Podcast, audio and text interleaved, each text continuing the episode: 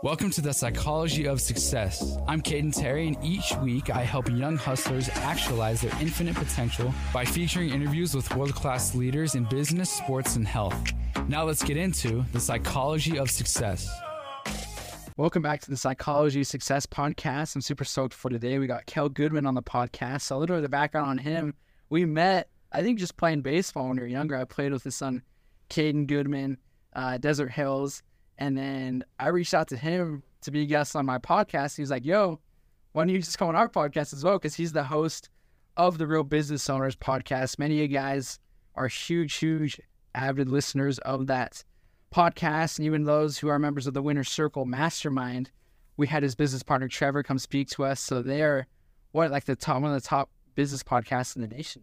Oh, they say we're one top 1%, you know, but, you know, we want to be top 1% of 1%, you know? So, you know, we're working, we're still working, we're trying to grow and and uh, but yeah, man, we're we're super blessed to you know, be high up there and you know, I don't know, man, some some some podcasts they take years and years and years to get little traction. We were lucky to get a little traction out of the gate and then we doubled down, we stayed consistent and you know, we keep just growing the community. How many episodes now?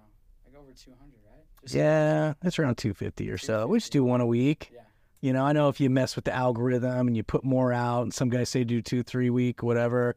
But uh, hey, we're running businesses. You know, it's called real yeah, business owners because we really have businesses. So, you know, we like we like talking to business owners at all different levels. There's lessons to learn from everybody, and um, you know, sometimes life gets busy, so we put a bunch in the pipe, and we just make sure that that episode comes out every week. It's perfect. We do the same thing. So I was on their podcast about three years ago so it was like a dual podcast. They posted it and I posted it as well. Um, but now I'm excited to interview just Kale and go specifically into his story. So he, uh, his story's got the Real Business Owners podcast. Uh, he owns Easier Accounting and 60 Day Credit Repair, and he's an Everbowl franchisee mm-hmm. right here in St. George. So I'm so pumped to get into this. You've been someone I've looked up to for a long time. I've just completely dived into your content and learned a ton. Like I consider you a mentor just from watching your stuff your stuff virtually. So that's great. Super stoked to dive into it, bro. Yeah, I'm excited to. Yeah. So so tell us your story and how you even got into business in the first place. How I got into business. Oh, okay. Well, that's uh, you know, that's a that's a cool story. I was a teen dad, you know, and so um, I didn't know how to take care of this kid. I was still a senior in high school, um, you know, and it had a lot of options as far as what we're going to do. You know, we had pressure of like, hey, give them up for adoption. We even had people tell us to have an abortion, you know, and, and that would have been a shame. I mean, you know, my son from playing baseball him, he's such a joy. He's just such a great human, and he changed my life. And uh, I would have done anything to take care of him, step up, be a man, and uh, and and you know, take on that responsibility. You know, I to be accountable for my for my decisions, right? And so, um, you know, me and his mom stayed together for several years and uh, and and it didn't work out. But uh, in that, I spent a lot of hours working. And uh, first, I decided to join the military, and that didn't work out. They didn't even accept me. And then I went through all this work to get them to accept me. And I finally got enlisted, and I wanted them to pay for my college and my schooling and all these things. And uh, and then I was like, okay, I got boot camp scheduled and I'm going to start in three months. I'm going to go jump on the plane, do that whole thing. And I, I was like, well, I'm going to stash up some money before I, before I go. And I decided to take on this sales job. It was a phone sales job because it was commission and, and I didn't know if I'd be good at it, but I was like seeing that people were making good money doing it. And so I thought, okay, I'm going to try and, and just go all in on this for a few months and stash up as much money as I can. I did that and I was like, holy cow, I'm making pretty good money. So I called the recruiter. I'm like, I need a few more months. They accepted that. I went a few more months stashing up money, and then I started doing the math. I'm like, okay, I can go military, make eighteen thousand dollars a year, and work in there for ten years, and hopefully get up to seventy thousand dollars a year. And, then I started doing the math. I'm like, man, I'm already on pace to make seventy five thousand dollars a year. So I ended up, uh, I ended up telling them I was out, and they were pissed, you know, because they went through all this work to help me get get get accepted, and so. Uh, but that turned out to be a blessing. I got really good at sales and I got really good at, um, you know, uh, connecting with business owners specifically. And I got recruited by an accounting company. And I got really good at talking to business owners because I have a background of IRS problems. My dad was a contractor and he made a great living, but he never could get ahead. He never managed his money well. Um, and for a long time, I thought, why would anybody want to be a business owner? Right? Like, if the IRS can just come take everything from you because they garnished his my mom's paychecks at her job. You know, they levied his bank accounts. Uh, they put tax liens on all of his assets. They forced him into bankruptcy, you know, and, and it was a brutal thing, man. And and I watched him go through that. And for our entire upbringing, I watched our, our family go through that. So I know what type of, uh, you know, what's the word? I, you know, I know what kind of, I know how that can impact a family, right? And so I got fired from that tax and accounting job and because I started a side hustle. I just I'm entrepreneurial, man. I, you know, and I learned about taxes. I learned about money, and I thought, okay, well, I could do this. I started a side hustle with my partner, who's still there today, Jeremy, and uh, and we started selling this uh, foreign exchange currency trading program that he had written, and it was working. And my boss fired me. He's like, dude, if you're not focused, you're not 100 percent here. You can't be here. And I was number one for years. Well, I told him about it. Yeah, I told him about it. I was excited. He was it. mad about it. Yeah. Oh, you're still performing. Yeah, I, I thought it'd make him proud. Yeah. I thought it'd make him proud because um, I looked up to him. He was like my first mentor, right? I watched him build this cool company, and uh, and so, dude, I cried. I hadn't cried in years, and I cried. And he fired me. I loved the other guys I worked with, um, but it forced me to go all in on that side hustle, and we got that thing to a couple million bucks a year. And then I was like, man, I'm gonna start an accounting company. I was good at that. Uh, I was good at talking to business owners. I was good at solving problems on the money side. And so found some accountants to come work for us, partner with some guys, and uh, and dude, we then we started building that, right? And so and then that rapidly scaled over like five years to uh, over a ten million dollar a year company. We were making great money, and it imploded. You know, partners are you know tough if you're not all on the same page. Uh, one of them was embezzling, the other one wanted to do different things. He didn't like you know he didn't like how things were arranged, and so we just shut it down and all the sales guys wanted to still work for me because I treated them I treated them well. You know, I show whenever I went to that office, I treated them really well. I was there for them, um, and then even the accountants wanted to come work for me. So at that point in time, me and Trev, Trev was my sales manager, and I, and we had a we had a partner over there that wasn't working out. So I'm like, dude, let's just rebuild everything together. I'll bring you in on the accounting company, and uh, and then I'll have you help me fix the credit repair company as well because it had some issues from that old partner. And so, so did yeah. I mean, we made those our two main babies, and and I trusted him to manage that, and I managed the other one, and and uh, you know we have a other partner as well that that you know trusted us, and and we just kept building it from there, man. So And it's so cool seeing the the working relationship you and Trevor have with each other. yeah. How have you been able to build that all the time? Well, you got to be you got to be really honest about your strengths, right? Like I am a great deal maker. I am great at bringing things to life, but you need that integrator. You need that person that can be home base and managing people well. That's not my strength, man. You know, if you were uh, a drug addict employee that came to me lo- looking for an advance on your paycheck, I'm going to give in to and not hold you accountable. And Trevor's really good at holding those guys accountable and and uh, getting them out if they did have drug problems. And I was kind of naive to it too because I didn't I didn't have a drug problem ever. Like I had a kids so young, I didn't do the party thing. I didn't turn 18 or 17 and and go to wild parties. You know, I did a little bit in high school, but um, so like these guys would come in and be telling me shit like, well, my doctor changed my bipolar meds, and so that's why I seem off. And then Trev would be like, dude, you didn't see the track marks on his arm? I'm like, oh, dude, I didn't even look. You know, and so you know, yeah, yeah, and he and he has a history of that, right? So, um, and so that was great, and we had the same beliefs for a long time, and and we still do, right? But you know, people grow in different directions, and so like he he has you know things that he's very passionate about that are different now, and I have things that I'm very passionate about that are different now, and and uh, and did it's kind of crazy. Just recently, we we had a discussion because I'm like, look, man, we've both become like these visionary leaders, and you know, like I, was a big push, big pusher of bringing the real business owners thing to life. He came up with the name, but I was pushing him to start the podcast, and I was pushing him to, you know, uh, you know, do some different internal marketing instead of just relying on our referral partners, and and uh, and then did it kind of took off. But he he kind of had a different vision for it, and I've always had a little bit different vision for easier accounting. And so even just recently, man, like like we fully trust each other to run things uh, a little bit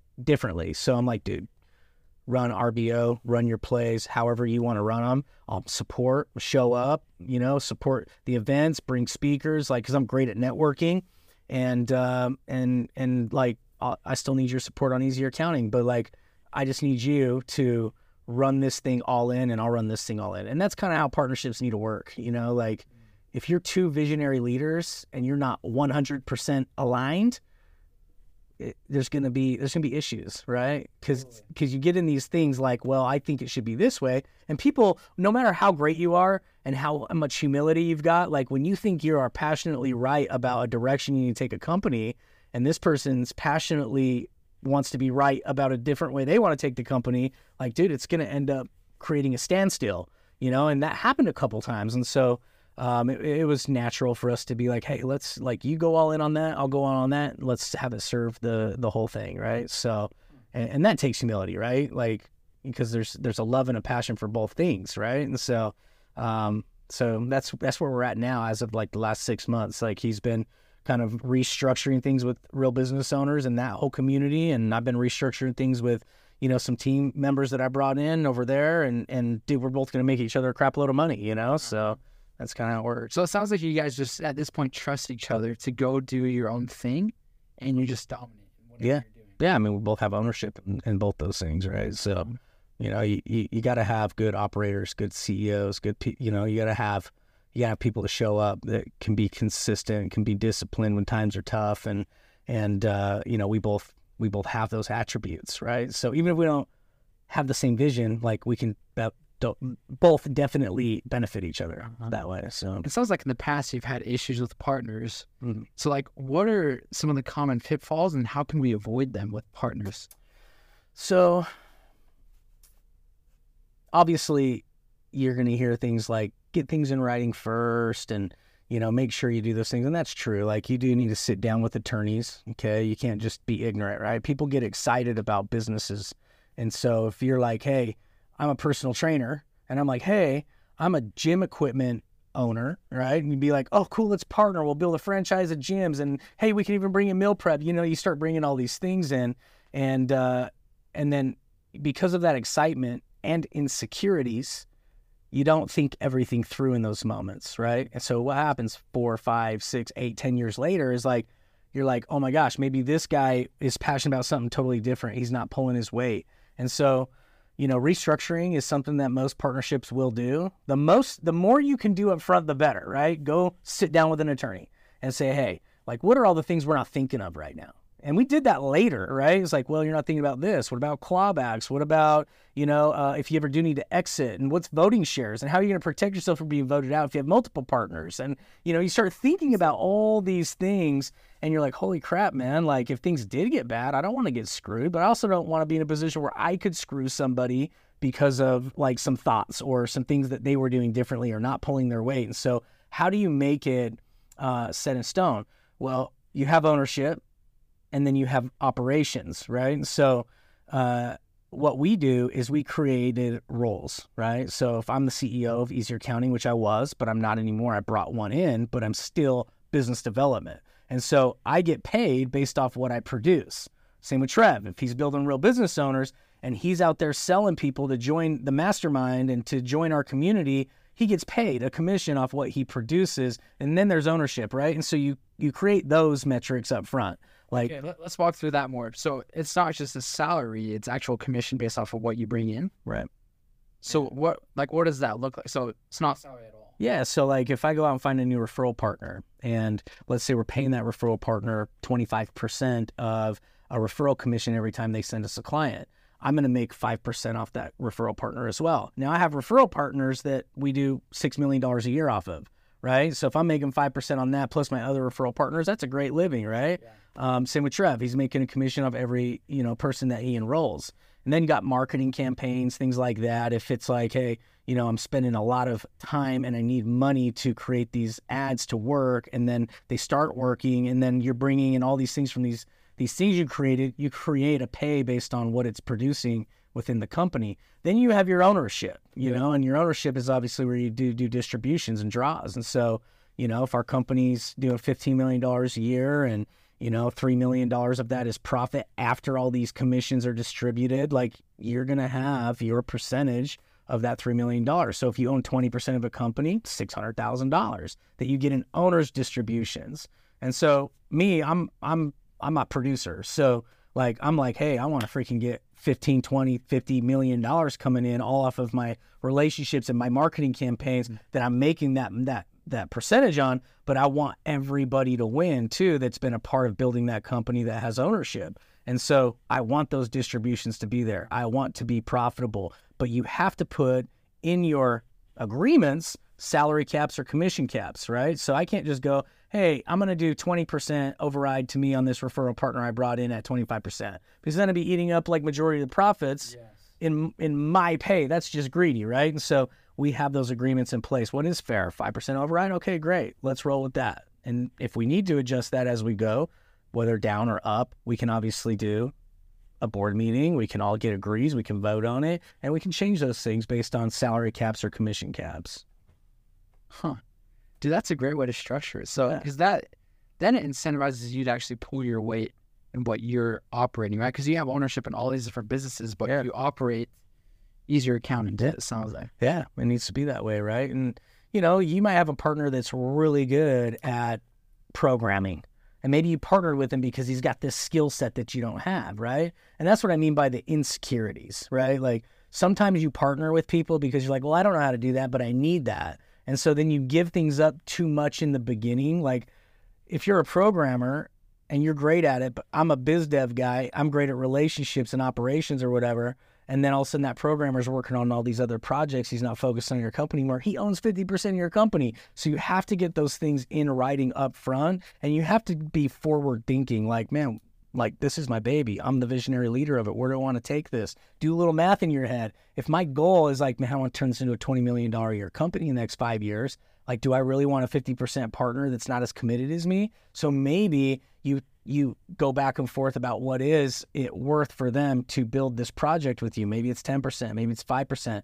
Equity is always the most expensive thing you're going to give away in building a company. You know, so you have to be forward thinking. Otherwise, you're going to be looking back, which I've done with partners and be like, man, like I should have only been doing, giving that guy five percent. Look at look at what it turned into him, and then he screwed me, and then he bailed, and now I don't even have that company anymore, right? And so you just have to be very forward thinking based on like your skill sets and their skill sets and what they're going to bring to the table and how committed they are and all those things. It has to be put in put in place, right? Because really, what would be fair if you went and brought a partner on uh, that's a programmer. Let's say going rates three hundred dollars an hour for really good programming, and he's a really good programmer well, maybe it's like, hey, dude, you know, the company's going to pay you 300 bucks an hour. And if you're all in on this and you want to vest, then maybe I'm going to give you $150 an hour, but I'm going to give you equity so that this is something that pays you forever. But maybe it needs to just be 5% or 10%, right? And so those are really important things to think through. And so for the young guys that are listening, they're starting businesses, like it is so worth paying an attorney $300 to sit down with or without your partner and get educated on like what do I need to be thinking of when I start forming a partnership with this with this guy, right? Maybe you've already started and you're like, "Man, something's off." Like go sit down with an attorney, get educated on the things that you don't even know to think about because you don't know what you don't know, right? And so those are really important things that I would recommend any entrepreneur to do if they're bringing on partners so that nobody can screw each other and you can't screw them because no one intends to screw each other. It just happens based on things that change or different beliefs and you can always justify anything, right? And so I don't want to I don't want to have a friendship, a brother like Trevor being like, dude, like we end our friendship over screwing each other, voting people out, screwing, you know, what I mean? you know, I don't want to be even in that position because if I really wanted to justify something, I could, right? We all can. We can always justify you know, well, you didn't do this or that or this, and I had to take this on, and you know, it's just it shouldn't be like that. Mm. If you really want to build something long term, you got to think long term, and that really comes down to to being committed to each other. It is a commitment to grow together, right? So it's just like a marriage, yeah. So sounds familiar. Yeah. So I love that model of, you know, having an operator and you pay them a salary, or better yet, commission based on what they actually produce Or salaries, right? and or salary, Yeah. right? Yeah. And outside of that, then you draw profit for for the owners, right? Yeah. At what time, say for the example, like the fifteen million dollars, and you have three million dollars profit, so you have that money sitting there. How do you know when it's time to actually disperse that rather than reinvest it or Mhm. put it towards other use in the company? That's my Um, question. Based on the growth of the company, you know, there's uh, a term called basis, right? Basis is like what is, what is it that this company has in assets or cash in the bank after all expenses, even taxes, right? So that has to be discussed amongst partners. So my very first conversation was during that foreign currency company with Jeremy, and he asked me a question. He's like, and we're both new in business, right? He's like, man, you know, like we're kind of building this to be call center based, and I know you've worked in call centers, Kale, like, but we've seen these guys make a ton of money and then go out of business. What do you think that's from? And I'm like, dude, it's from lifestyle, man. Like they think the money in the bank account's their bank account, m- their money, you know. And so what do they do? They live, and then they don't plan for the downtimes. And when people, when things are going really good, you start feeling invincible, and you start feeling like, you know, like, hey, nothing can take me down. I got, you know, whatever it is, seven hundred grand in the bank, right? Like things are great. If if I hit hard times, like you know, whatever. But then, but then what happens when they're like, oh, dude, I really love the the boat life, and they go out and they buy a two hundred fifty thousand dollar boat. Well, now they got five hundred thousand dollars in there, but they got a payroll of hundred thousand dollars a month. Then they go out and buy a new house, and then they go buy whatever it is, right? Maybe they get into aviation and buy a five hundred thousand dollar airplane, and the, and it's a great tax write off, right? We can always justify things. It's a great tax write off. And so me and Jeremy in our first business, it was only a hundred thousand bucks. Um, we were paying ourselves only five hundred dollars a week, you know, because we're brand brand new startup, and that was really enough. That was barely enough to come in, and then I got fired, right? And so I was like, dude, I went from making one hundred fifty thousand dollars a year as a sales guy to five hundred dollars a week when I got fired. And but we made a commitment, and the commitment was we're not going to give ourselves a raise till there's a hundred thousand dollars in the bank account, even after taxes, right? Well, the problem with that is we actually had a merchant account get frozen, right? And so money wasn't coming in. And they don't tell you when you have a merchant account and you're considered high risk, which a lot of industries are. If you're an MLM, if you're um, anything sold over the phone, if you're you know a solar company, like you're considered high risk, right? And if you're taking money on credit cards and not from vendors, like you have to process Visa, Mastercard. They have regulations. And so what happens when these merchant processing companies see one chargeback or they see one complaint or anything. Well, now they want to analyze your entire company and they don't tell you. They just stop putting money in. They stop doing, you know, distributions to your bank account. Mm. And so what happens when a week goes by and you're like, dude, like we haven't seen a deposit. What's going on? You start calling your merchant account like, oh yeah, you're limited, which means we froze your money.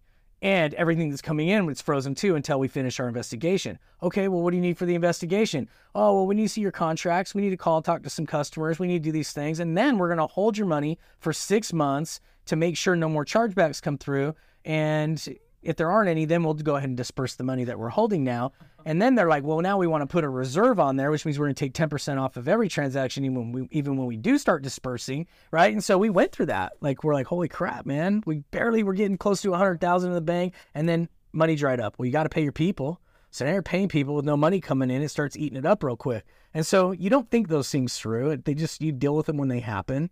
You have to pivot. And, um, you know, and so we had to go set up a new merchant account because we couldn't wait six months to get paid. And then we had to set up another merchant account because we started thinking, well, maybe we need two through different processors so we can rotate and we can spread our risk out now, just like they do to us, right? And so, and so that's what we did. But now we went from almost a hundred thousand in the bank account to fifty or sixty thousand. We had to rebuild that up before we could give ourselves a raise. And so, dude, it was it was brutal, but it was such a great lesson. So now we have calculations in place that if we add three, four more staff, we know we need more money in the bank for our basis to plan for those downtimes. And that's what we do now. Now we have whatever, almost 40 employees at just easier accounting. We got another 25 to 30 at 60 Day credit repair. So we keep seven figures in the bank account and then we start doing distributions. But there's still another calculation. There's a calculation of profit, right? And so it's like, hey, we need the company to always grow even above and beyond this basis in the calculation we have for employees. So how do we protect ourselves from that? Well, if we're doing, let's say, I don't know, a million a month, that's twelve million dollars a year. And if you know we're at a twenty percent profit margin, that's two hundred thousand dollars a month. Okay, well let's distribute let's distribute one hundred fifty thousand. That way, fifty thousand still going to that bottom line, so that we can always continue to grow. Right. And so that's what we do, man. We have calculations in place like that to make sure, even when we're not adding employees, we're still growing the profit. Well, last year, two years, we haven't been profitable because we've been pouring so much back into the company. We're not even taking distributions, right? But we're still able to make money based on what we produce, right? So I've got my affiliate partners that still I make money off of. Trevor's got his roles he still makes money off of, you know, and so that's how it works. Huh. Okay, is that interesting for all the young hustlers that just heard that? So easier accounting for the what the past I guess you said for two years. You didn't Almost two years. from it. Yeah. That wasn't profitable. Yeah. Well, this year- We we started taking less distributions last year because we're like, hey, we got to start planning, right? We got to start planning because we we we oversold our capacity, right? And then we had problems, right? Which is a whole nother lesson we could talk about, right? Like you get really good at sales, and then you don't have a great fulfillment manager. Which Trevor was our fulfillment manager, and I was like our biz dev guy, right? Well, he started coming with me more on biz dev, so we weren't we weren't scaling properly on the amount of accountants that we were hiring. And hiring accountants is hard, dude. You got to have talent, and you're competing with all the big four firms for talent, right? And accountants aren't entrepreneurial, right? They're safe mindset.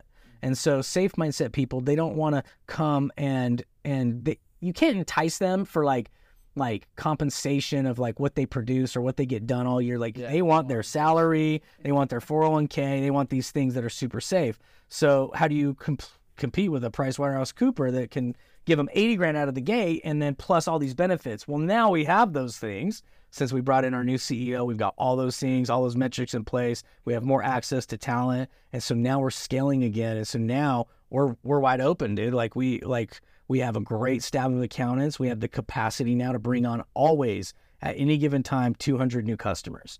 If we start falling below that, say we get to 150 is our capacity, we know from the t- tracking measures we have in place because that's what Devin's great at. And so now we know, hey, we got to hire a couple more accountants so we keep that capacity at 200 accountants. So we're always overpaying for talent, even if we can't pay them like or fill them up with customers like immediately. Like we don't want to be in that position. If we can fill someone up immediately, that means we're behind on capacity, right? And so we're always planning ahead, and uh, so that we can become scalable. And now we're there again. So now we, you know, we can turn on the floodgates and our marketing and new referral partners, and we know we can handle it. And we we have these hiring processes in place, and and uh, we can always keep up with growth now. Yeah, and it's all there. You set it, but it's taken time to figure Yeah, out. dude, a lot of time. And it's you've lost out. Well, you didn't lose out on money, but you didn't take that profit for a while because you knew what it was going to turn into. So it's the same with Bin Blast. Yeah. similar model. Like Exactly. I, I've talked about this on the podcast. Like we have, we just broke even. Like I think, what like last month, our first profitable month. Mm-hmm. But all that money we still put back to the business, right? So I haven't taken any profit. My partners haven't. But we do it to where okay, if you go out and you it's actually different door, man. I sent you that picture. I sold for those of you that don't know. I I knocked on his partner Jeremy. What's his last name? Woodard. Jeremy Woodard. And we get talking. At first, he's like, "Nah, man, I'm good." And then we kept talking, bro. And I was trying to sell him. That was like, he said, "Yeah, I'm, I have this like accounting company or whatever." I was like, "Wait, what's it called?" Easier accounting. I was like, "What? No way, dude. I know Trevor Kale super well." Yeah. So, anyways, I ended up uh, buying garbage can cleaning. Mhm. It's awesome. Yeah. But through that, that's how we make money. We make money, like Kale is saying, off of what we produce in the company. So each month I look, okay, this is how much I made in commissions. This is how many people I sold. This is how many people Jackson sold. Okay, then we'll distribute uh, the the money, right? Instead of doing profit because we're not quite there yet. Yeah. Yeah. But it's I didn't realize that. Like going into business, I was like, this is perfect, man. We're gonna make ten grand a month in profit and then distribute it. It's gonna be beautiful. But that's just not how business is. No, it takes years, man. That's why most businesses don't. They fail in the first five years. Fifty percent fail in the first uh, five years, but like eighty percent fail in the first two years, right? Hmm. So the people that make it past two years, still fifty percent of those are going to fall off before five years, and it's because they don't know how to properly reinvest back into the company and, and be scalable and put those metrics in place. And you got to have those metrics in place, man. Like if you're you're a sales guy, you're great at it, so you can go train sales guys all day long. That's what I did. I trained sales guys and built this amazing team. They're freaking all growing together, and uh, and I didn't know how to manage accountants, right? And even though I had accountants in there and I trusted them to manage, they didn't they didn't know how to take on that role at that next level, right? And so that does. yeah, That's good at it. yeah, you got to you got to do that, man. That takes uh that takes a lot of work too, man, because everybody has a hard time passing off like the reins to and and trusting somebody, right? And so, uh, you know, so that's there's been a lot of learning lessons in that too, but it's been working out great. Because I, dude, I feel you. It's your baby, and it's like ah, like you know that you could do it so well because it's your gift. It's what you're Mm. passionate about, and then to hand it off to someone else, is like, oh man, is this really gonna work? Yeah, yeah. Sheesh, man. So I want you to imagine that you are a young hustler, right? You're sitting there, you're listening to yourself speak right now. Um, what advice would you give that young hustler? Hmm. What comes to mind? Uh, dude, I mean, it. First of all, you know, I've been through a divorce, right? That's a big setback. Um, and and then I and then I've had this amazing wife now. Um, what she kind of had her role, you know, and she had her own business, and you know, she she does hair, has a hair salon, and she has like thirty gals there, you know. But uh, um, dude, nothing will put you on fire more than if you're on if you have a partner that is like ride or die with you, like you build an amazing life with. And we've had to learn that. We've been together 12 years now, and uh, we've had to learn like, hey, we got to grow together. We got to be aligned in what our future looks like. And when you can become a team with the person that you are doing life with, that you're raising a family with, there you that's when you become unstoppable. Business partners are can be great. They can be horrible. Marriages can be great. They can be horrible.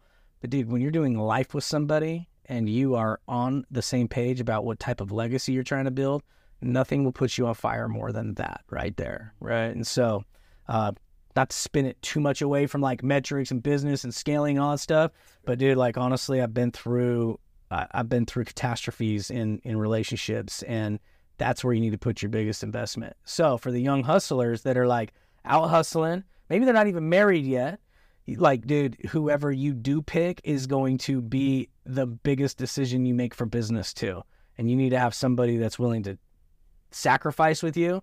You need to have somebody that's willing to grow with you. Like i don't leave my wife home when i go to business events man. Like we fly down to cabo and go to a couples mastermind where we do goal setting for the year. You know now we do it by ourselves right? And we go to these events together and we hear from these speakers and then we connect with those speakers and we figure out how to do business with them and how to serve them and how they can serve us. And and they don't understand it unless you involve them right? And that, same thing for the young hustlers that are females like hey you got to pick a partner that's gonna that's gonna grow with you it's gonna sacrifice with you as well and you got to go on this journey together my wife she doesn't go to hair shows without me right like you know, like I go there and I learn a lot, sometimes for my business, sometimes for her business. Right now, we're getting ready to launch her whole beauty line of hair shampoo, conditioner, hair oils, you know, purple shampoos, and all these things that, that are big deal in her industry. She wants to create more quality products. Well, we're using a guy that I met at a mastermind group and she met because she's been at those events with me. So it's like, dude, we're connected for her business and my business because we go to these business communities and and mentors and things together. We don't do it alone.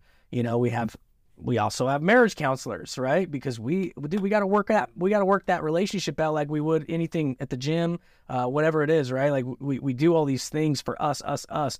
But you've got to you've got to work out that muscle too, like your relationship, your brain, right? So. I mean, do we go to marriage counseling, whether we have things to work out or whether we just need to go in there and and plan more for the future and get on the same page about things? Dude, you, it's, a just must. coach. I mean, we have a coach in, in baseball or whatever sport we're playing. Like, why don't we have coaches with nutrition, with our marriage, Yeah. with our fitness, all of that? People don't do that. No. And so it's such a big step. And I think that's cool that you involve each other in each other's businesses. Like you travel when you go to all these masterminds Yeah. together. Yeah. Like I was talking to my parents about this the other day because they've been doing uh, 75 Hard together for quite a So while cool. Yeah. now. And they listen to your podcast, love it. Nice. But I said, you know, I've noticed that as you guys have done 75 hard for the past like two, three years, that your relationship has just gotten stronger and stronger. Yeah. And I think that's because you're both suffering together in a way and growing together. Yeah. And consuming the same content. You're telling each other, hey, I listen to this podcast. My wife sends me podcasts all the time. Uh, it could be like fixing trauma from your childhood. I send her podcasts. It could be like taking your business to the next level. and we consume each other's content, you know, and so it's it's it's so important, Yeah. right? Who you pick to do life with is going to be better than it's going to be more important than any business partner. It's going to be better than any sales producer, some recruit. Like the best producer you're going to have is the two of you together doing life together. So mm. And that's what I've seen as I've observed other relationships. The truly incredible ones are when they grow together Yeah. and they're aligned. Yeah.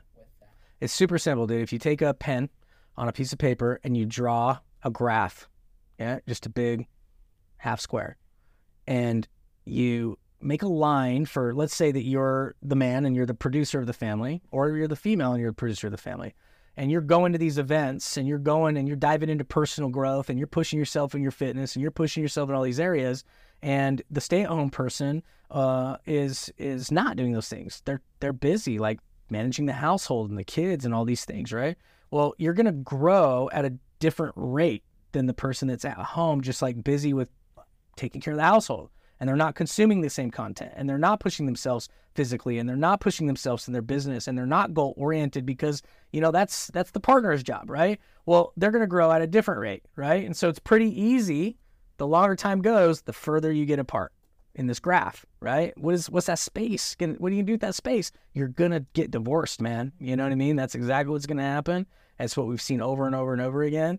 And then now you're gonna be giving her half of everything, and she's gonna be giving you half of everything, vice versa, right? It's like now you're starting over basically, and you're gonna go figure out life with another person. And that's just another thing too, man. Like I just lost my dad three weeks ago, and I just buried him this last Friday. You know, and um, it has been absolute hell dealing with his girlfriend, right? She has things, family has things, she has different feelings. We, he had cancer, he battled colon cancer. She was all in on this idea of his treatment, and you know that's his partner, so he's going along with it. His kids are like, "Hey, we want to get dad different care. We want to take him to Huntsman Cancer uh, Institute. We want to do these things." They're against it. Um, then he passes right after three years of this battle, and she's mad about things that we didn't say in the obituary or things we didn't uh, know that she was feeling. And it's like, it wouldn't have been like that if he was still married to my mom. It would have been different to just go work with mom, you know, and, and that, that makes an impact on a family too, right? And so, dude, you got to think long term even with your marriage, right? Like, I, I'll never divorce my wife now, ever. Like, we're going to go through the toughest times. We're going to fight to keep anything together. You know, if I was hitting her, or I was abusing her somehow, or I was some raging alcoholic and she just had to leave because it was such an unhealthy environment, that's one thing. But if you're doing life together, you're gonna go through things together and it's gonna take a fight to keep it together. But man, you don't even think about the long term headache that's gonna be for your kids when you're you know, passing away and the the girlfriend or the new wife that's not your mom has all these assets that, you know, he wanted to go to you, but now she has control of them and, you know, back to legal agreements. My dad didn't have things set up. He didn't have wills and trusts like I do. And, you know, even though I tried to help him get those things, he didn't have those things. But me and my wife, through this experience of losing my dad, were like, we never want to do this to our kids, man. You know, and and you know, that's not a business lesson, but it is. Right. And and like you, you've got to keep things together. There is nothing more special than a family staying together, right? And so I know you've been through it too. You know, Yeah. it's hard. It is. It's not the same connection. You know, your mom's partner is not the same connection as your mom. Your dad's partner is not the same connection as your dad, right? And so, um, and it and it makes it really hard when it comes to end of life, and we don't want to do that to our kids. I've already done it to my two older boys, right? But luckily, you know, we we've been raising those boys together for a period of time because we got married so young, we got divorced so young, so we have an opportunity to make it less horrific in those final days, right? We really want to leave them a legacy, man. That's important to us. So, so that dude, like, pick a really good partner and fight through everything to stay together is my advice on what I would do different as a young hustler. Because I was a young hustler when I got married and got divorced, and uh, you know, you don't think you don't think those things through all the way to the end. I wish somebody would have told me on a podcast, or I wish one of my mentors would have told me, dude, this is going to be horrible, right? Uh, but the environment that me and my ex had wasn't healthy. It had to end, right? So, but if it's if you can pick the right partner and you can fight through anything, it's gonna be so much sweeter in the end. It, it's where it starts. And that fires me up thinking that you just grow together. Yeah. It's so sick. Yeah. Love it. So before we wrap up here, how can my listeners serve and support you? I mean, any way they can support me, I can support them back, right? You say you buy my book, it's you're gonna get nuggets out of it. Ultimate networking machine. Yeah. Um, pick it up, man. I get raving reviews from it all the time. It's a simple read, and it's all about how to build relationships in business um, and in life, right? And, uh, and and it really is. It's got some really good nuggets in there on how to magnetize people to you. Because do you want to chase business forever? Nah, you want to bring it to you, right? And if you get to a certain level in business, uh, you know, it, it compounds, right? And so I like to attract people to me. That's why I write books. You know, that's why I do podcasts. That's why I push to make sure it's a number one bestseller. That's why I push to make sure it's very valuable and it serves whoever reads it, right? And so, you know, if someone wants to buy the book or something like that, or they want to go follow real business owners on the free net on the free level, right? It's not even paid. We still put fire content out on that. Um, and I mean, of course, if they need accounting, you know, or they want to be a referral partner, you know, like referral partners make really good money. Our top referral partner, we paid over $2 million to last year and we paid him almost two million the year before that, and we paid him almost two million the year before that, and he's been with us for years, and so he helps business owners. He sends all of them at a massive scale. He sends all of them to us. We convert them into clients. We pay him a commission. Simple as that. So that serves them as well. And so if anybody wants to serve me, like hop on a phone call, talk about being a referral partner, buy my book, join our real business owners community, and and it's going to serve you in return as well. Okay. So we'll link all of that in the description. What's your Instagram? Well, mine is at Kale Greatman. Yeah, love the username. Yeah. Well, I got that from one of my mentors, man. Yeah, we were sitting in Mexico with Ryan Stewman. Do you know him? You follow any of that stuff? Yeah. So he's built a massive community, dude, and and uh, and that's what we're trying to do, right? So I mentored with him, and I was in his masterminds. And community is one of the most valuable marketing pieces you can ever do for your business, right? Like you can build a community through service that's purpose driven. Like it's going to serve you in so many ways as long as it serves them too, just like we're talking about right now. So I really wanted to kind of learn, you know, from him. Uh, but we're sitting in Mexico and and there was a couple instances where people were trying to like not intentionally screw him over, but like he was hosting his big event for the year and uh, some guy was like trying to like throw an after party that was going to take away from what he was trying to do. So I'm like, hey man, and he asked me to sponsor it and be a part of it. I was like, hey, did you clear that with Ryan? And he was like, oh, I didn't even think about that. I'm like, dude, clear it with Ryan and then maybe I'll be a part of it. But I know he has after parties and he spends a ton of money to throw an event. And dude, you take a big risk throwing events. Yeah, like scary. some of these speakers are hundred, two hundred thousand dollars to be headlining, right? Uh, events like the, you know the AV equipment and getting camera guys there and stages and venues. You spend tens, if not hundreds of thousands of dollars to throw an event, and the experience you create with people in these after parties is one of the big reasons they decide to join your community, right? And so if this guy's throwing an after party, it's competing with him. And so I'm like, so anyway, I, I say you need to clear with Ryan, and then I let Ryan know, hey, this guy asked me to, you know, take care of or be a part of this after party. I told him you need to clear it with you th- first, and and uh, he was like, dude, people don't do that, man. Like, I'm so grateful you had the hindsight to do that. So he shut that down. He told the guy, dude, please do not do that, right? Otherwise, I can't let you be a part of my events moving forward. And then we're sitting in Mexico, and he's and he's like, dude, you need to change your Instagram handle to Kale Greatman. You're such a great man, dude. It's, you're way you're way more than a good man. You're a great man. You know, I was like, dude, that's, I'm gonna see if it's available. Yeah. So I, I, switched it up. You know, love it. Okay. And now my daughter does it too. She's Tavia Greatman. So that's so sick. Yeah, look at that. Yeah. Okay, so now the listeners won't forget Kale Greatman right there. Let's yeah. go. Yeah. Okay, so uh, last couple questions to wrap up. Let's do it. I want you to imagine this: that you can prescribe anything to the entire world and they have to do it for 30 days, what do you tell them to do? What would you prescribe? Um, document, document. Right. Because right now, like when you're building a business and you get fulfillment through progress and you get, you know, you get fulfillment through your growth, but you reach a phase in life where you get your fulfillment switches to handing off that wisdom to other people through training other people, right? Um, through passing the baton of like making an impact in the world. And so I didn't document for a long time. I didn't journal the things that I was learning, the things we talked about today. I'm just out there hustling and grinding. It's self serving. Um, and uh, you get to a point where you want to serve outward and you want to pass those lessons on, whether it's your kids, whether it's, you know, you want to write a book, whether it's you want to mentor people, whether you want to build a community to pour into other business owners. The lessons stick when you journal, when you document, and you can always go back and relearn those lessons from maybe some mistakes you journaled or mm-hmm. some things that worked in your business or in your life, right? And so I would I would prescribe people like to journal for the next 30 days and see how much your mind starts to actually hardwire those lessons and those thoughts and those beliefs into you so that you can pass them on one day. There's a book called The Wealthy Gardener and it talks all about that, man. It talks all about uh, how that is in our second half of life, there's another one called Falling Upward by Richard Rohr. And dude, our fulfillment and our purpose switches in that second half of life to being like giving and passing those things on. And it can still be abundant. You can still get paid from it. You can still, you know, accumulate wealth and all those things, but it becomes less about accumulation and more about changing society, changing culture by you know, passing on the b- baton of people and, and instilling values in the next generation. Hmm.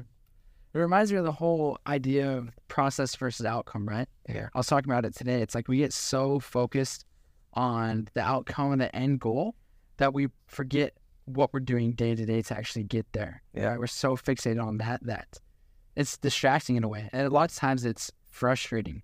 Yeah. Because you feel like we're not doing enough. You know, I feel that way all the time. Yeah, well, we spend a lot of time living in the future when we're entrepreneurs, right? And so if you're not able to be present and have a strong level of faith of the plan of the plan that you put in place to help you get what you want in life, um, and you're you're more focused on getting there versus being where you are here, you trap yourself. You know, you think about it as like a prison you're trying to escape. Like I'm trying to escape where I'm at right now so that I can get there. And so you live in the future. And dude, that's horrible because if you can live in the present and you can have faith and you can truly enjoy what you're doing because you're present, not only are you going to be more connected with the people around you, but you're going to enjoy what you're doing. When you enjoy what you're doing, everything else is going to show up. And it's so cliche to say, like, pick something you love doing and you'll never work a day in your life. There's going to be parts you don't enjoy. But dude, if you're very purpose driven in what you're doing and you're present with it and you have a strong amount of faith, you're not going to create that prison you're trying to escape to get there. And you never get there, dude. You never get there because when you hit that level, then you're there again, then you're there again, then you're you, you know, you're always looking for that next level. And so it's unhealthy. And I did that for a lot of years. And so when you are truly grateful for what you have and and you're just pleased with what you have, not to the point where you stop, but you truly are just present and you have joy and you you know like I, no matter what man i have enough right? Because i'm capable and i know what i've done. Well you open yourself up for more. But when you're spending so much time in the in the future trying to get there you actually close off so much uh, and, and it is it's that like it's like that that faith molecule right that you're that you're imprisoning and and you're not opening yourself up for more. Abundance right? We all want more abundance. And so you got to stop living there and you got to start living here and just trust that the plan you put in place is going to work out.